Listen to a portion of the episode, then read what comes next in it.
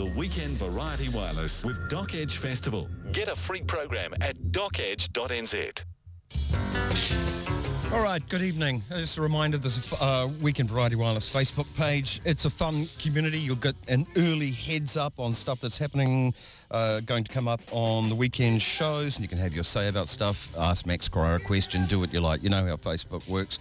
You just give away all your information to Cambridge, whatever they are. Okay. Uh, very shortly, the world of human statistics with Jonathan Dodd. What New Zealanders this week think about a whole lot of stuff as compared with other countries.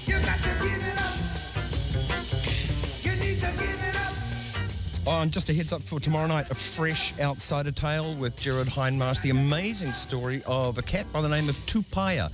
He joined Captain Cook on the Endeavour for that first visit to New Zealand. It's an amazing story. It's like a return someone coming from Hawaiki, uh, not so legendary Hawaiki, and making it to New Zealand. What a kind of an impact that had on the New Zealanders.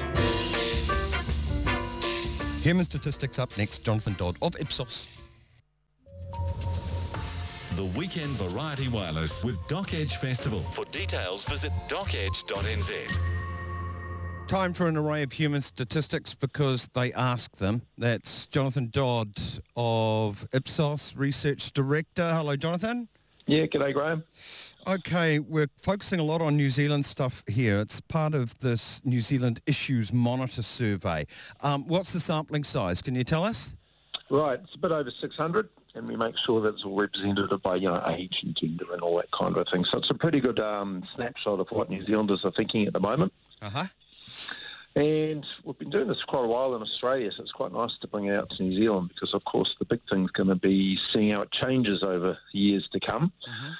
But for now, one of the key things is we give people a big list of uh, 20 issues and we say, well, what are the top three that are, you know, really troubling you at the moment? What are, what are the big issues that, that are bothering you?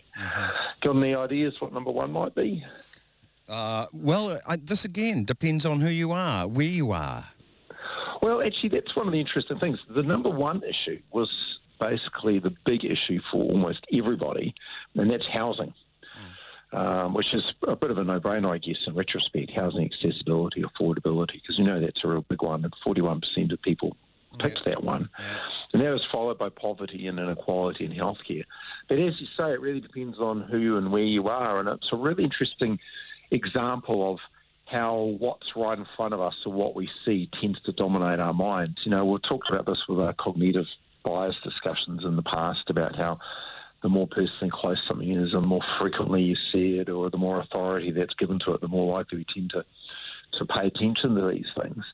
So it's quite interesting when you start looking at the differences and, and start thinking about why are people thinking it differently. Like, for example, when you're looking at all these various issues, men were much more likely to be worried about drug and alcohol abuse than women. Oh. But women were more worried about inflation and the cost of living. And you can look at that and go, well, because men are more likely to have alcohol and drug problems and women are more likely to be trying to um, look after whole households and kids and more aware of income. And they also earn less on average. So while they're all worried about housing, for example, you start seeing other issues coming to the fore. And that's what I usually find most interesting because you, you get an insight into how different people are worried about different things. Yeah, Um, there's, it's a big media thing at the moment and has been for a, a decade at least, and that's housing affordability. Will young people be able to buy their own home? It's something I don't see in uh, a lot of places overseas that are highly populous countries. They don't even think of owning their own home. It's a cultural thing here um, that maybe we're just going through this stage of, you know, that you get a population of more than a million, um, and it, it is harder to buy your own home, and yet those expectations are still there. Fair enough. If you want, if you have those expectations, you know, I hope people can be able to attain them. But ask somebody in New York um, who's born and raised there. Uh, do you expect to own your own home? And they'll just look at you and laugh.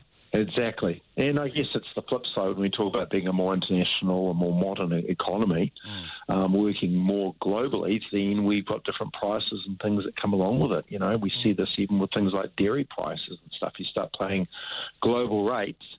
So you're right. That's a good example where it's as much about your cultural background and what you think is sort of right in the Kiwi way. Yeah. And that concerns you because, um, yeah, you're absolutely right. We, we like to think it, it's the right way to do it, but not necessarily. Mm. Um, what is actually really worrying how, um, younger people, interesting though, is still, even if they're not looking at the housing costs, it's just still generally the cost of living. And that was quite interesting because obviously younger people have less less money. So for them, they're almost as worried about inflation and cost of living as they were worried about housing. Um, and as you'd expect, older people, like in their 60s and 70s, for them it's about healthcare and hospitals. Ah. So it's pretty pretty natural when you start seeing these things and see, well, younger people are actually more concerned with this and older people with that. But what I thought was one interesting aspect was that it was those aged 55 to 64 who were the most concerned about the environment. Yeah. Yeah, and we often see that, you know, you become a parent or you start getting on in life and seeing how things used to be and being old enough to think, well, what's it's going to be like for my, my children or my grandchildren. And it becomes more an issue, whereas young people, it's just like, well, I'm just trying to get by and, and afford what I need to afford in life without worrying about anything else. So you do certainly see some interesting stuff like that, and Yeah, uh, probably it- explains when, yeah, It can be a little like uh, a- a luxury to have the time to be concerned about the uh, environment. It's a very good thing to do that does have feedback on all sorts of things, not only our GDP, and you know, least of all our GDP, everything. it's massive, but um, it, it's it's kind of you need a little bit of time to appreciate it and people over 55 probably have a bit more time. Go to a forest and bird volunteer meeting and oh hello, it's all the grey hairs yeah. that can make it. Exactly. Yep. Um, and it, that explains why you get the big issue when they're talking about global, you know, climate change and who deals with what. Is the difference, difference between developing countries that are still just trying to handle a growing population and do things the best they can, Yeah. and the wealthier population, they, they, you know, their biggest problem is whether they uh, pay for or a plastic bag at the supermarket. Yeah, you've got it. Yeah. Okay. So it explains things. When when people can have these big debates about what's important, they have to realise that, and, and this is a thing that's always bigger than research that we do, you've got to look at people's own backgrounds and where they're coming from. And you've got to understand that. Once you do, then you understand a lot. Okay, let's go on to a cognitive bias this week. The reason respecting tendency. What does this translate to in English? Well, I, you you probably know how annoying it was. I don't know if you were as a kid sometimes, you know, when you want to do something and people would go, well, because I say so. Mm. Well, there's nothing wrong with the boss that just says, I don't have to explain, I'm the boss, do it that way. Yeah. You know, and, and we all hate that kind of a thing. And one of the key reasons we hate it is what's called this reason-respecting tendency, which is that if you're given reasons why something is the way it is or why you should do something the way it is, you're more likely to agree with it and to go along with it or do it. And it's not actually about the quality of the reasons, it's just their existence. And it's really interesting that people like to believe there's a reason for it. They like to think that something has got logic, it's a solution, there's a sound reason for doing it. But as we all know, the quality of the reasoning can be really rubbish. But a reason is better than no reason at all. Yeah. And people just tend to go along with stuff. And if they don't have the ability to really assess the quality of the reasoning, the mere fact that it exists is enough. They just want to know, okay, well, that person seems to know what they're doing. And we've talked in the past about how we tend to believe people in authority positions more, even if their authority isn't in the area that we're, we're discussing. Um, but yeah, as soon as you get a forceful argument presented and, and reasons, just it's just about their existence. There's you know, one and there's one area of society that I still think is exactly the opposite and thrives on it. And I've got to say the military. if you're a, a soldier or a sailor um, in in the military, it. you, you're told to do something. You don't go, why? Yeah. Well, you know, I've, I'm, you've heard me over the weeks. I'm a big believer in evolutionary psychology and that everything pretty much goes back to surviving in the wild and how we've got to think quickly and make snap decisions and so forth. And a strong military doesn't have, you know, a thousand soldiers going, why? No. You know, and even if you've got to pick your gang of five thugs to stand behind you if you want to do something in the street, you want those thugs to do what you say and do it quickly. Yeah. And that still just comes down to survival instinct, about being able to do things quickly and efficiently. Yeah. And they spend a lot of time and effort and expertise in making soldiers jump Yeah. when Yeah. they say jump. Yep, I think what boot camps is trying to break people down. Yeah. But gangs do this. You see gangs do that with initiative. And not when I say gang, as a gang can mean just the people that you happen to be, um, be living with in a dormitory or working with. And we call those initiation rites. Yeah. It's like you go through something that's embarrassing and give yourself a bit away and you're less likely as a result to go along um, to question the herd. Yeah. Okay, this week in New Zealand, we've already had a little bit with that uh, other uh, survey, but oh yeah, the BP petrol price. People have really gotten on this and thought not fair, not fair. It happens in other areas where people don't jump up and down and go not fair, not fair. This is, I love this, and it's all about the perceptions of categories and what we pay, you know, and because we don't expect salaries, we don't expect housing, we don't expect anything to be the same price right around the country, and if it was, we'd say, well, that's, that's communism or something terrible, and it's price fixing. And then as soon as we find out petrol varies, shock horror, because petrol companies have to make money and they've got different markets, they get upset, and it really just reflects our perceptions of categories. Yeah.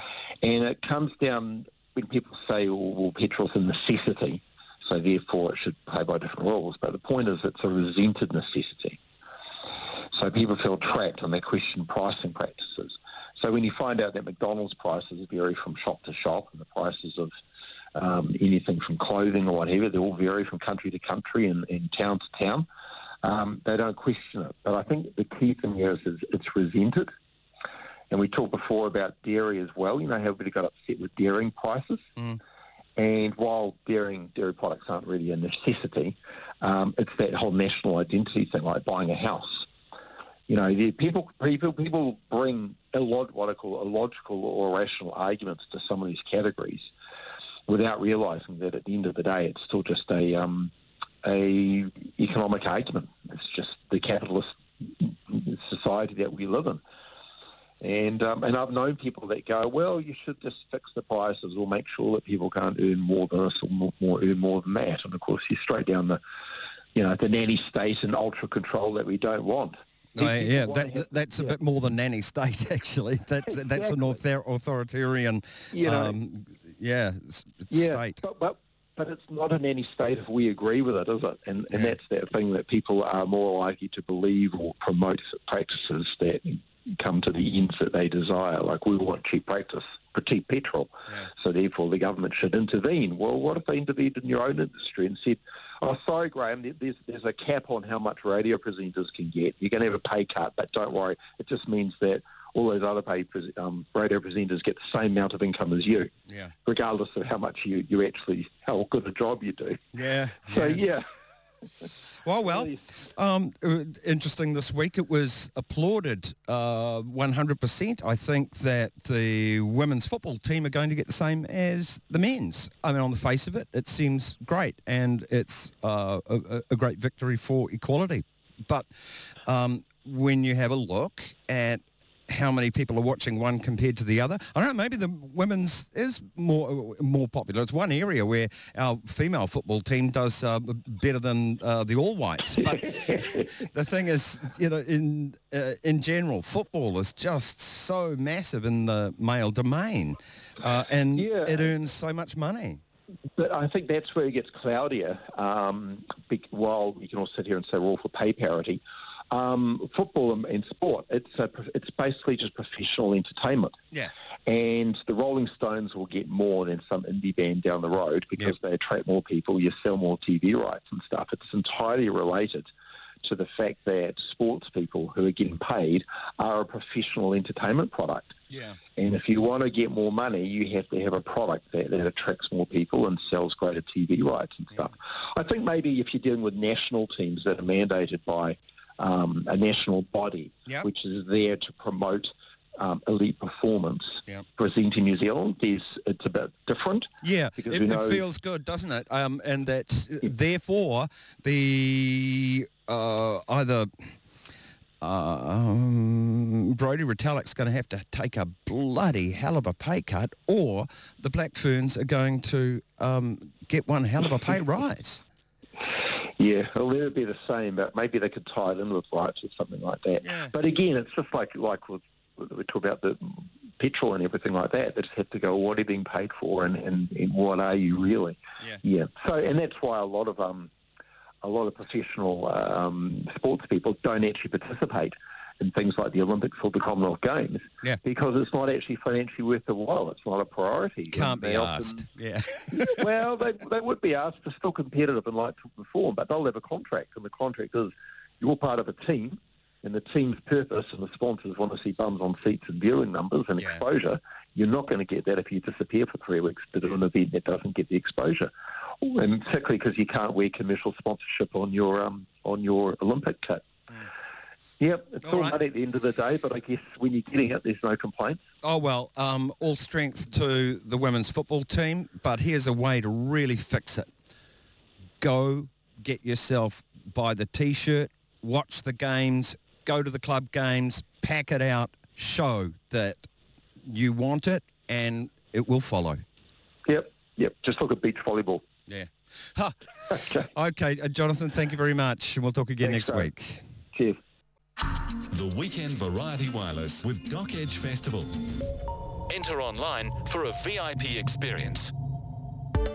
Enviro News and Issues on Radio Live. Friends, you owe it to yourself and your family to leave the congested city and enjoy what nature intended you to enjoy. A, a weird thing happened. I don't hear of this happening a lot. One farmer destroys nearly 30% of threatened plant habitat. Bloody hell. Break glass, pull switch. What plant? How? Why is it rare? Forest and Bird has now applied for uh, court enforcement orders. Uh, they're wanting to do something about this. It was a farmer near Christchurch. I think it's uh, Ellesmere. Basically razed about 30% of the national population of a little shrub, which is actually common around gardens, but in the wild, rare as hell. Joining us, Jen Miller, Regional Manager, Canterbury West Coast, Forest and Bird. This must be of some concern to you in order to take on court proceedings, Jen. Yeah, obviously, Graham, this is really unusual for us to feel it required an action such as an enforcement order, seeking that the landowner doesn't do any further clearance and also we would like that he would restore what he's destroyed. Okay, tell us about this plant. Why is it so rare in the wild and how, how could one person get rid of 30% of it? Well, the Muehlenbeckia astonii is like many of our native species. They have become increasingly rare as a result, primarily um, in this instance of the modified habitat. It's found in coastal and lowland areas, and that's obviously where most of the development that's happened in throughout the country. Clearly not a plant that easily replicates itself, so that they've actually been able to count them. They have an inventory of the plant, um, and there's around about 3,600 left in the wild. We're not even entirely clear what is the best habitat for it now. They're in almost every garden centre though, aren't they? Is, is that somehow assuage the pain of this? No, it, it's a bit like kakabeak, you know. It is uh, not found in the wild any longer as a result of what we talked about, that loss of habitat. So we certainly don't want to see our plant species just simply contained in nurseries and domestic gardens or botanical gardens anymore than we only want to see our kiwi or our kakapo just in zoos or offshore islands. We want them to be able to grow within their natural habitats as much as possible. Did this farmer commit a crime or is he perfectly within his rights on private land to do what he did? No landowner has an absolute right to do what they like. That's why there are district plan rules which uh, limit to some extent work that can be carried out on areas that are special and on areas where you have these special plants, not just the Muehlenbeckia um, out there. It's a sort of a, a, a modified grassland. They are becoming increasingly rare ecosystems. They contain lizard species that are in serious trouble. They have endemic invertebrates, that is, are not found anywhere else. Moths that are not found anywhere else. So it's not just simply a matter of taking out the Muehlenbeckia astonii. It's, it's the destruction of a whole rare, or part of, sorry, a, a rare ecosystem. Plants don't really get a lot of the protected status, do they? If this was private land and it was a rare bird, let's say yellowhead or something, th- there would be far more outrage, wouldn't there? I think so. You know, when you think about it, 30% of it gone, 30% of the Muehlenbeckia in, it, in its um, natural habitat gone. Yeah, as you say, imagine if that was 30% of mm. black robin or whatever. Do plants um, actually have that protected status? Uh, yes, they do in some respects, but it's really difficult to protect endangered species on private land um, without uh, a lot of concern by the landowner that their rights to development is being fettered. Yeah. Ideally, in a situation like this, we had such a rare ecosystem, just naturally rare anyway. Mm. It should have been a, a site that was purchased a long time ago. People have been aware of the specialness of this place for a long, long time. Um, in these instances, I think the only solution to guarantee protection unless, say, for instance, the landowner treasures it and uh, wants to covenant it, for instance, the, the best solution is to purchase. I don't want to give landowners an excuse to cause such damage to this extent because there are rules that limit the amount of development that can occur. But when you have this large area of such precious uh, ecosystem, really it should be in the public ownership. Public ownership of this land, making it public, uh, is that the only answer? Did he do something wrong? Uh, in our view, he has. In our view, the uh, he was not able to carry out the work he did as of right. Um, in our view, he would have required a resource consent to carry out the work, and there may have been through that consent, it may not have prevented him entirely from doing the work, but it may have limited or may have sought some avoidance or remedy or mitigation. In our view, he was not permitted to do it. Did he do it on purpose? Did he know that this thing was rare? Um, I. Oh, okay, no, that's on, it's in the in front of the courts. I understand yep. that might be a difficult yep. question. I, I, I kind of do want to say that landowners do have responsibility to understand what the rules are in the plan and what the values are of the sites is that, that they own and they work on. There is a requirement or a responsibility for a landowner to make themselves aware of provisions and plans before making assumptions about what can be done. Mm how much private land might be in a similar position where someone either out of ignorance or just simply wanting to develop their own land where rare species might be in danger of being diminished? It's hard to estimate. I know sites where clearance has occurred that I would have considered to have significant values and it's occurred often without a resource consent. But you can't monitor all those places and you can't stop somebody from carrying out destruction if they're hell-bent on doing it. What is really annoying from my point of view at least is we negotiate plans and we have rules and then when rules are broken, the councils are often poorly resourced to monitor or enforce the rules. That is almost universal in rural New Zealand it's not an inconsiderable thing for Forest and Bird to do. You survive on donations and stuff like that. Yeah. My God, court battles have taken up a lot of the cash that you cats have got. People might think this is a bit of a blunt force thing that you're taking on and, and, and why try and prosecute a private individual? Because we simply, um, to be frank, uh, weren't able to get any ins- assurance from the council, from the landowner, um, or the Department of Conservation for that matter, that any action was going to be taken. We couldn't be assured no further work would be carried out, even though we sought for that assurance. So that is why we were we felt compelled to take this on. It's not something we're comfortable doing, and it's something we uh, would think very long and hard about doing. Okay. Muehlenbeckia astonii, it's in every second roundabout and council planting, isn't it? Um, I mean, you've described why it's important to be in the wild. A third of it's gone with this single action, it seems. Where's the other two-thirds in the wild? The majority of them are on the Kaitorete spit, which is where this this work was carried out. The majority of the Muehlenbeckia actually are on that spit, and the majority actually was on this land. Its natural distribution is that sort of coastal lowland throughout New Zealand. I think probably where it was found is around about its southern limit. Oh, okay. So it's usually a bit north than that. Yeah, yeah, it is. It is nationally distributed. Yeah. In little pockets, coastally. Is that is that the deal? Yeah, yeah, yeah. There'll be just these little patches. Right. I don't think I've ever seen one in the wild. There you go.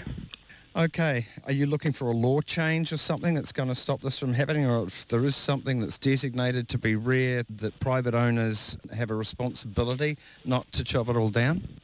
The RMA sets out a statutory responsibility of councils to protect significant Indigenous plants and animals and their habitat and district plans are supposed to give effect to that.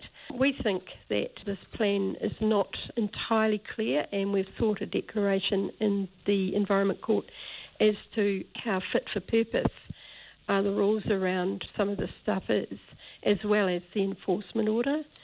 But, you know, it doesn't matter what laws there are, uh, unless people are committed to the idea of caring about their environment and their special places, all the laws in the world aren't going to change things.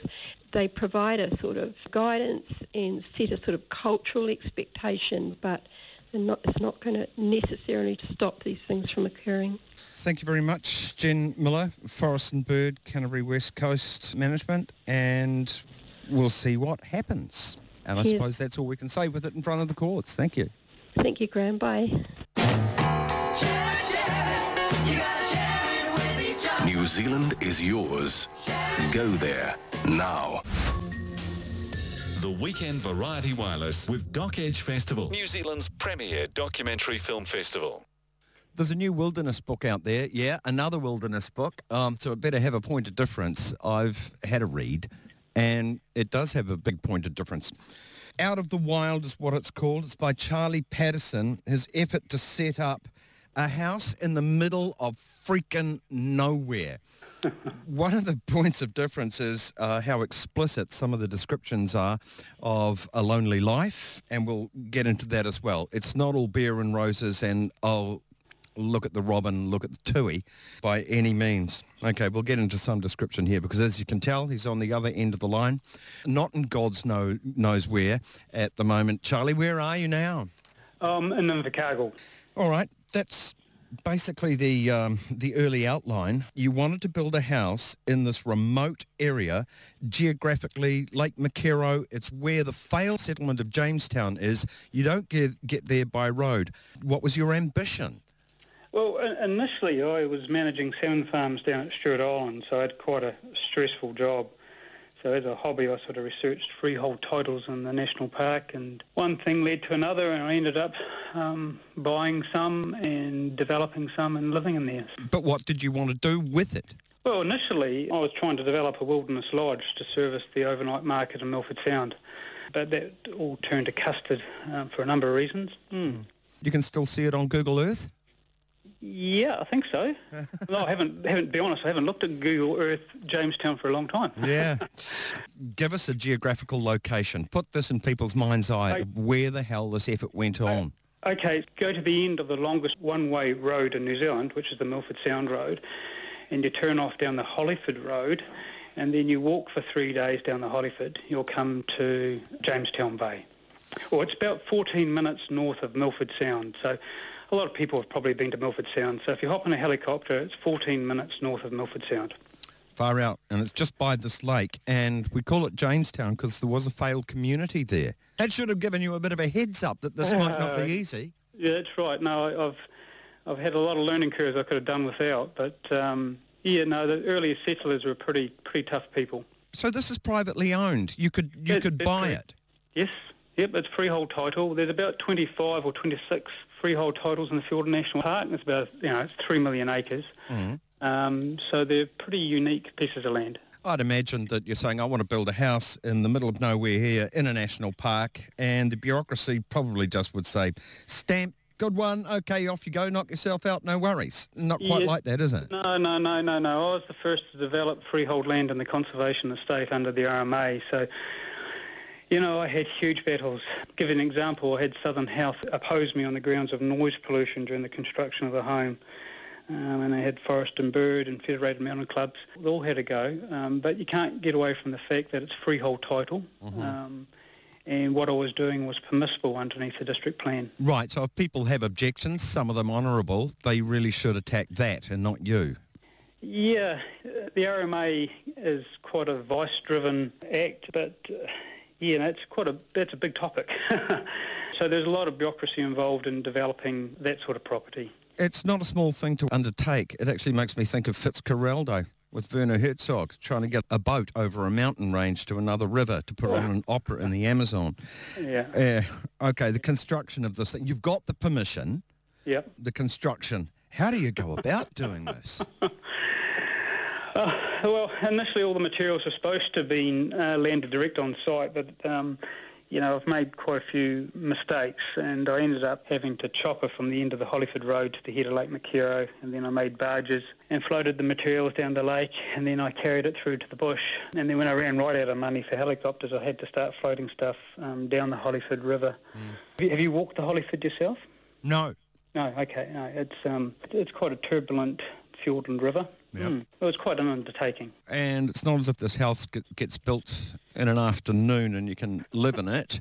no. Um, um, you spent a lot of time just under a hunk of plastic in yeah, this yeah, god-forsaken wilderness. Yeah, yeah, seven weeks under plastic um, before I was able to sleep under a tin roof. Initially I had people helping me build, so it wasn't all just Charlie Patterson, but... Mm. yeah, I had a lot of good people in the equation, but it was seven weeks under plastic before we were able to sleep under a tin roof. Mm.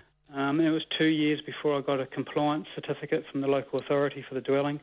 So, you know, your Bunnings is not sort of down the road, so things get a bit challenging if you don't have yourself organised. Yeah.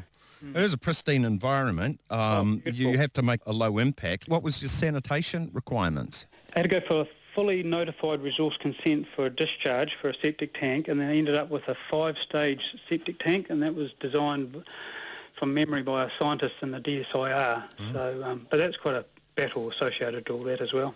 Now, the thing that makes this book pretty interesting is that you've got very intimate descriptions of being alone. You're there alone and your, your brain can eat itself. Yeah, it can. I mean, um, I think people have a tendency to think in a romantic way when you talk about wilderness lifestyles, but you know there's the flip side, and isolation and loneliness can be a big part of it.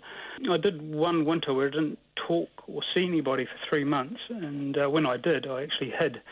So, so trampers came through, and you just hid in the bush. Yeah, yeah, I watched them pass. you can become when you spend so much time by yourself, you can become very introverted. Uh, it's not necessarily a good thing, but that's what develops if you just spend too much time by yourself. Right, and you self-assess that you were spending too much time by yourself. Oh, yes, yeah. You couldn't do much about it, though. Um, no, I mean, I was trying to set up a business, and, and basically I, I ran out of money, um, and the business venture itself was a flop, so I became quite reliant on um, backpackers off the Hollyford track. Yeah. It became quite social once once I was able to break out of that shell a wee bit. Okay. Because I was in there for a number of years. I was in there for seven years. So. Yeah, we're talking seven years in there. Good mm-hmm. God. Just describe some of the reflections on what happened in your mind.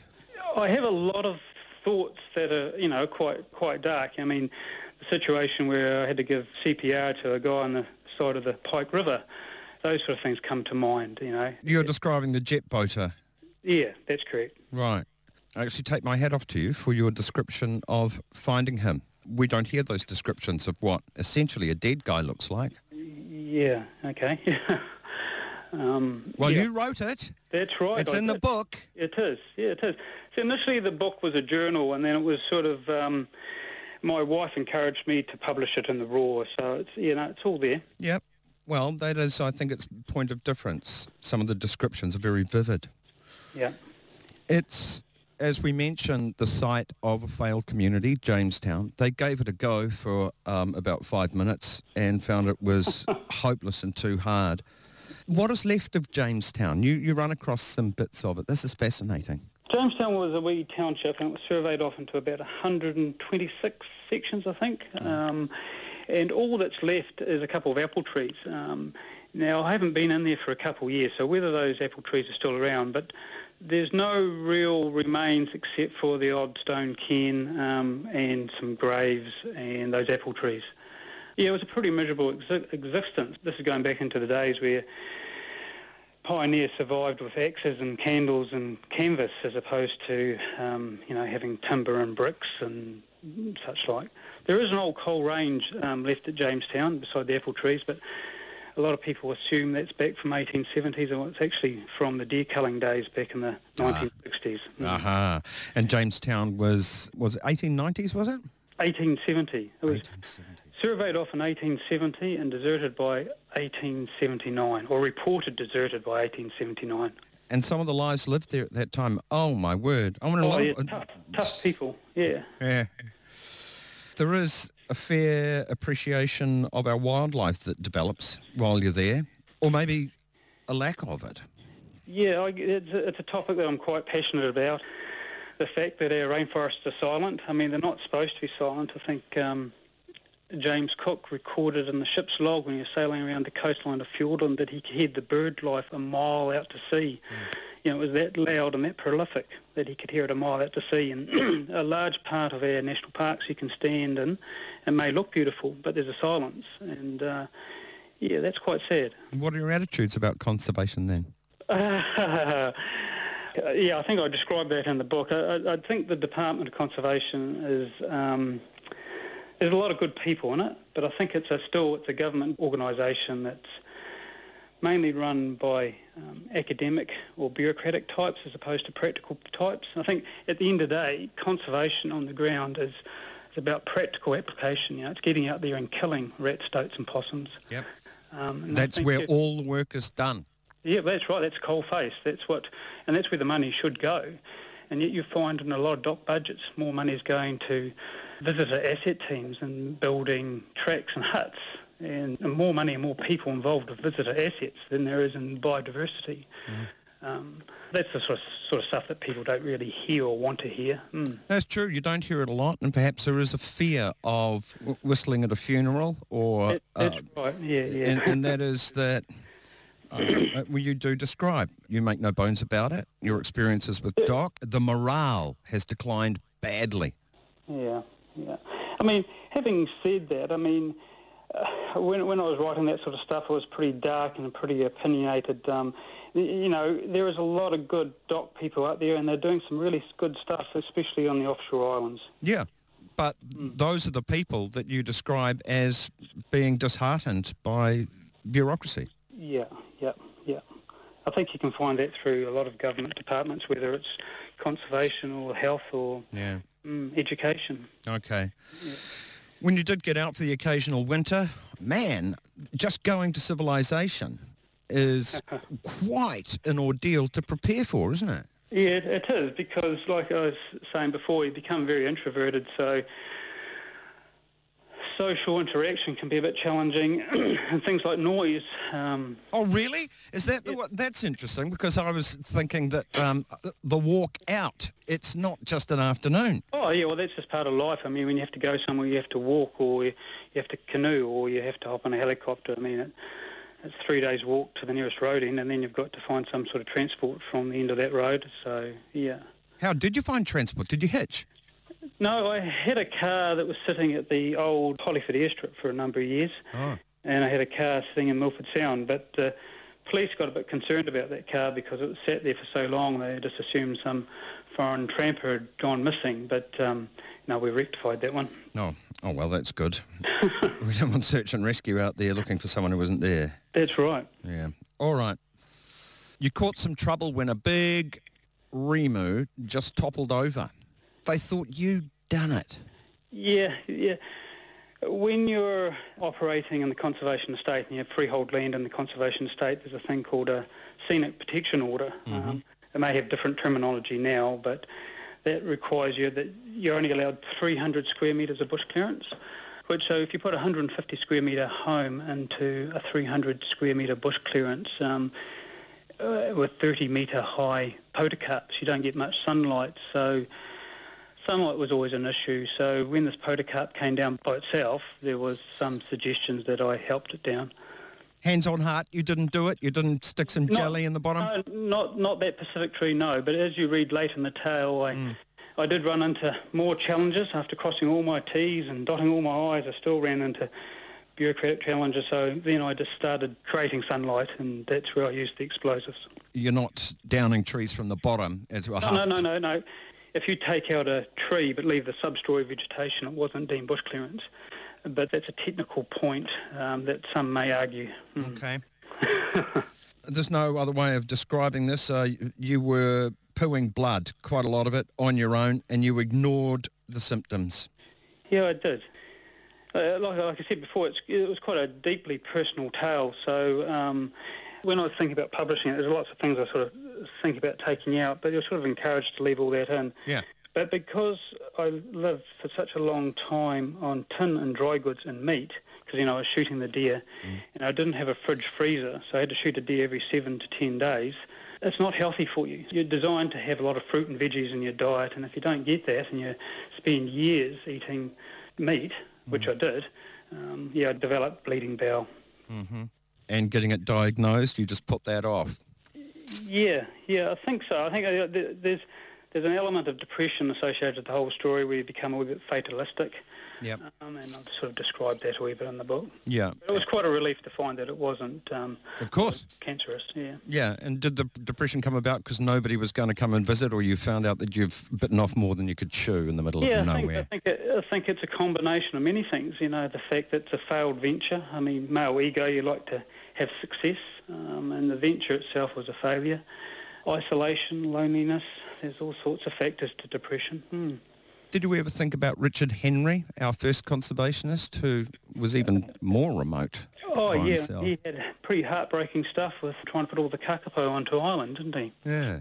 And then he discovered a stoat, yeah. I suppose you m- might have shared a little bit of what he went through. Maybe, yep, yep, yep. You went through some sort of religious conversion as well. In, in observing nature, you infer intelligent design. It's interesting uh, that you're upfront about that. Yeah, it's not a topic everyone likes to hear, but you know, I think the laws of nature and the universe are sort of too finely tuned for there not to be a God. But I mean, majority of people don't believe that, um, mm. and hmm. you know, it's a big topic, the evolution creation debate. But there are problems with that assertion that it's intelligently designed. Yeah, but there. Um, so, you know, it's a big topic. But um, if you look at the law of ent- entropy, um, for example, um, it's a classic example. It states that things tend to disorder as opposed to order. Mm-hmm. And yet you have DNA, and that's logical programmed information, you know, and even in the simplest cell, it's mm. equivalent to libraries full of books. So, you know, that's an example of his- historic science being at contradiction with operational science. That's in a closed system. We get energy from the sun. yeah, I don't know if I want to debate this. Fair enough. Because, you know, it is, you know, it is a um, topic that um, is quite controversial. Yeah. But, you know, my, my Christian faith is... I'm, I'm glad you wrote about it. Yeah, my Christian faith is an important aspect, and uh, if it wasn't for that God moment that I sort of described at the back of the book, um, yeah. I, I, believe I wouldn't be here. Oh, well, that's a good side of it then, that mm. you are here because of that. Oh, yeah, yeah. Whether it's right or wrong. okay, we'll leave that. People can read your thoughts in the book and do whatever. Um, but I think it's great that it's just part of the dynamic of this book that you really are open about a whole lot of stuff like that, and that's that is what makes it a bit different. Well, Graham, sometimes it's easier to be open and in a documented mm. form than, than in a social form. And because I spend so much time by myself, it's yeah. you know you tend to jot things down and yeah. Mm. I hear from the occasional sigh from you that you may actually have regretted being this open in the book. Is that true? Um, no, I think part of that sigh is that um, I'm still quite a shy person, so I'm not great at uh, radio interviews. Mm. Well, you're doing fine so far. Oh, good, good. so you don't regret the openness and vivid descriptions that you give both of yourself and what happened? No, no, not. No, had, to date, I've had a lot of positive feedback. The decision to give it up, how hard was that? Uh-huh. All that freaking effort, and oh, it's it's it's your Richard Henry moment when you see the stoat. Yeah, yeah, yeah it's that God moment, that decision to leave it behind and, and, and trust in God. And, um, you know, my life has turned around since doing that. Um, so I've gone from being lonely and depressed to happily married and with a cargo with two kids. And, um, no, life's good. Good one. Charlie Peterson, seven years in the wilderness. Not a unique, but pretty damn close experience. Jamestown Bay. Look it up on a map, Google Earth or whatever you like, and you'll see where this endeavour took place. Seven years. Out of the Wild is the name of the book. Charlie, thank you very much, and I appreciate your time. Hey, Graham. Very, yeah, no, thank you.